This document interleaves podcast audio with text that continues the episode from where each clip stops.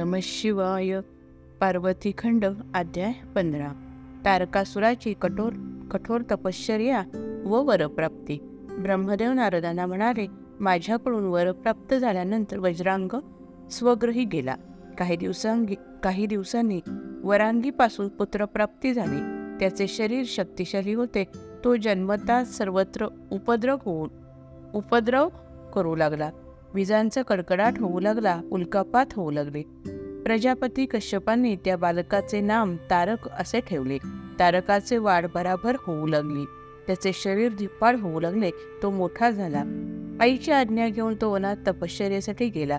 मधुबनात तो तप करू लागला. प्रारंभी एका पायावर उभा राहून तो तप करू लागला. त्यानंतर दोन्ही हात वर करून त्याने तप कठोर तप केले. त्यानंतर पायाच्या एका अंगठ्यावर उभा राहून त्याने तप केले. तो फक्त मधुबनात जल पिऊन राहत असे खाली डोके व वर पाय करून तप केले. तसेच अग्निहोत्राचा पवित्र धूर ग्रहण करत तप केले. तपाच्या सामर्थ्याने त्याच्या शरीरातून महातेज प्रकट होऊ लागले. देवांना आणि ऋषीमुनींना त्याची भीती वाटू लागली.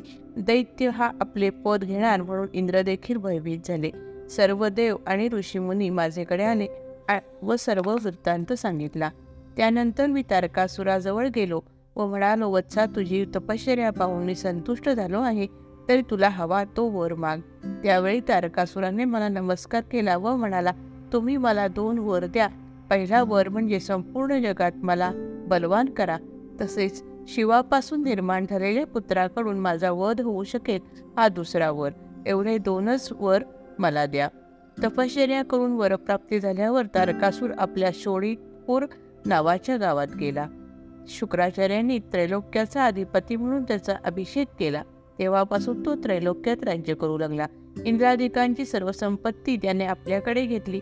देवादिकांनी सर्व अमूल्य वस्तू त्याला दिल्या. देवदेवता देखील भयभीत झाले होते. सर्वांवर विजय मिळवून तो इन स्वतः इंद्र झाला. देवादिकांच्या जागी असुरांना नेमले. तो उन्मत्त झाला व स्वैराचार करू लागला.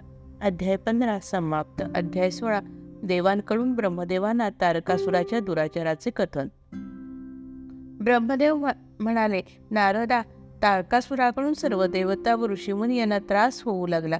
त्यावेळी इंद्र माझ्याकडे आले व मला म्हणाले पितामह तारकासुराच्यामुळे सर्वांनाच मोठ्या प्रमाणात त्रास होऊ लागला आहे.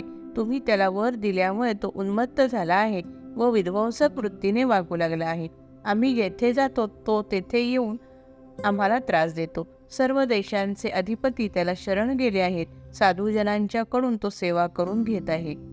आता आम्ही काय करावे हे समजेना. सुदर्शन चक्राचा देखील त्याच्यावर काही प्रभाव पडत नाही.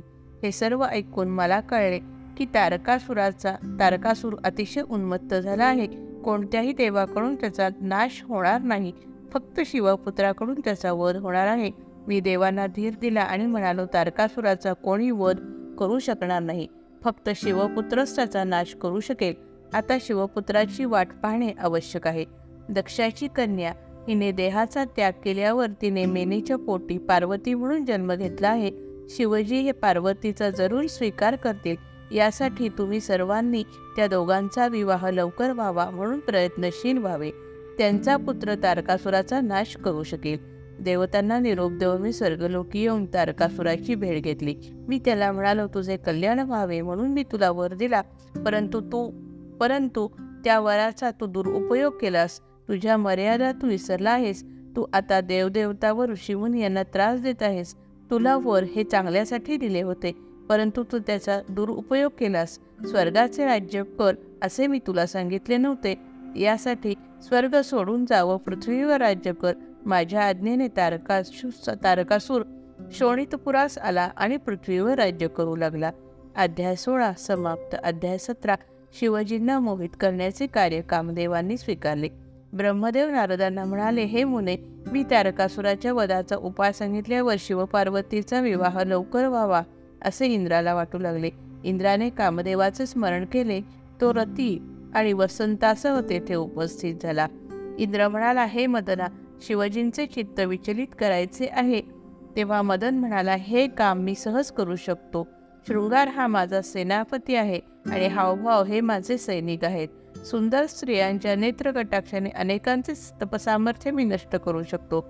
इंद्र म्हणाला माझे काम तूच करू शकतोस. आता मी काय सांगतो ते लक्षपूर्वक ऐक. ऐक. अद्भुत वरामुळे तारक नावाचा महादैत्य उन्मत्त झाला आहे. तो सर्वांना दुःख देत आहे. तो अधर्म वाढवत आहे. त्यामुळे देवऋषी फारच चिंतामग्न झाले आहेत. फक्त शिवजींच्या पुत्राकडून त्याला मृत्यू येणार आहे तरी शिवजी अनुरक्त होते असे कार्य आपण करावे. शिव आणि पार्वती या दोघांचे विलन झाले तर तू कृतार्थ होशील. आमच्या सर्वांचे दुःख पण नाहीसे होईल. के कामदेवानी ही आज्ञा मान्य केली.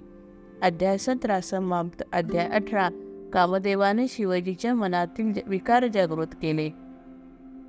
ब्रह्मदेव नारदांना म्हणाले हे मुने कामदेव गंगा अवतरण तीर्थावरशी शंकरजींच्या ठिकाणी आणा. त्यांना तपामध्ये मग्न असलेले पाहून कामदेवांनी आपली माया पसरली. वसंताचा प्रभाव सर्वत्र पसरला.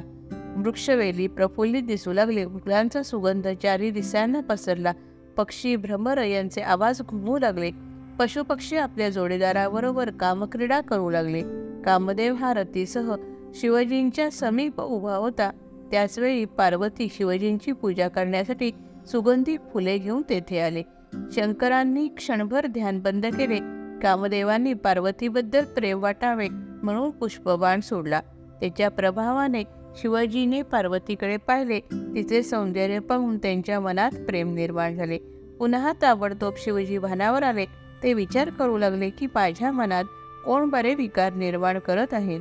अध्याय अठरा समाप्त. अध्याय एकोणीस. शिवजींनी कामदेवांना भस्म केले. ब्रह्मदेव नारदाला म्हणाले हे मुने महादेवांच्या मनात जेव्हा विकार जागृत होऊ लागले त्यावेळी ते एकदम जागृत झाले. हे काम दुसरा कोणीतरी करत आहे हे त्यांनी जाणले. त्यांनी शोध घेतला. त्यावेळी त्यांना कळले की हाती धनुष्यबाण घेऊन कामदेव गर्म गर्वाने उभा आहे. कामदेवाने दुसरा बाण सोडला आणि शिवजीने तो बाण आपल्या दृष्टीने मोडून टाकला. त्यामुळे कामदेव भयभीत झाला. कामदेवाने इंद्राचे स्मरण केले. त्यामुळे देव तेथे प्रगट झाले. आपल्या मनात कामदेवाने विकार निर्माण केल्यामुळे शंकरजी क्रोधित झाले होते. इंद्राने त्यांना शांत होण्याची प्रार्थना केली. कामदेवावर दया करा असे सांगितले. परंतु तोपर्यंत शंकरांनी तृतीय नेत्र उघडला होता. त्यातून अग्निज्वाळा प्रगट झाल्या आणि कामदेवास त्या ज्वालांनी भस्म करून टाकले. ते दृश्य पाहून देवांना दुःख झाले. पार्वती घरी निघून गेली. रती दुःखाने विलाप करू लागली. त्यावेळी देवाने हात जोडून शिवजींना सांगितले की तारकासुरामुळे आम्ही अतिशय त्रस्त झालो आहोत. त्यामुळे हे कृत्य झाले तरी आपण क्षमा करावी. शिवजी शांत झाले. कामदेव हा शरीररहित राही द्वापार युगामध्ये कृष्णपत्नी रुक्मिणीच्या पोटी प्रद्युम्न नावाने तो जन्म घेईल. रतीला प्रद्युम्नाची प्राप्त होईल. तो रतीला घेऊन द्वार केला जाईल. शिवजींचे बोलणे ऐकून देव समाधान पावले. त्यांनी नमस्कार केला आणि म्हणाले शिवजी आपण करुणासागर आहात. रती अतिशय विरहाने व्याकुळ झाली आहे तरी तिच्यावर कृपा करावी. शिवजी म्हणाले देवांनो तुमची विनंती मी समजून घेतली. तुमच्या विनंतीचा मी मान ठेवला. मी कामदेवाला जिवंत करेन. तो माझा गण होऊन सर्वत्र संचार करीत राहील. हा गुप्त वृत्तांत कोणाला सांगू नका. आता तुम्ही आपापल्या स्थानी जा. तुम्ही निश्चिंत राहा. मी तुमच्या सर्व दुःखांचा नाश करणार आहे. ते ऐकून देव संतोषले. संतोष पावले. त्यांनी शिवजींची स्तुती केली. शिवजी अंतर्धान पावले. देवांनी रतीची समजूत काढली. जय जय रघुवीर समर्थ.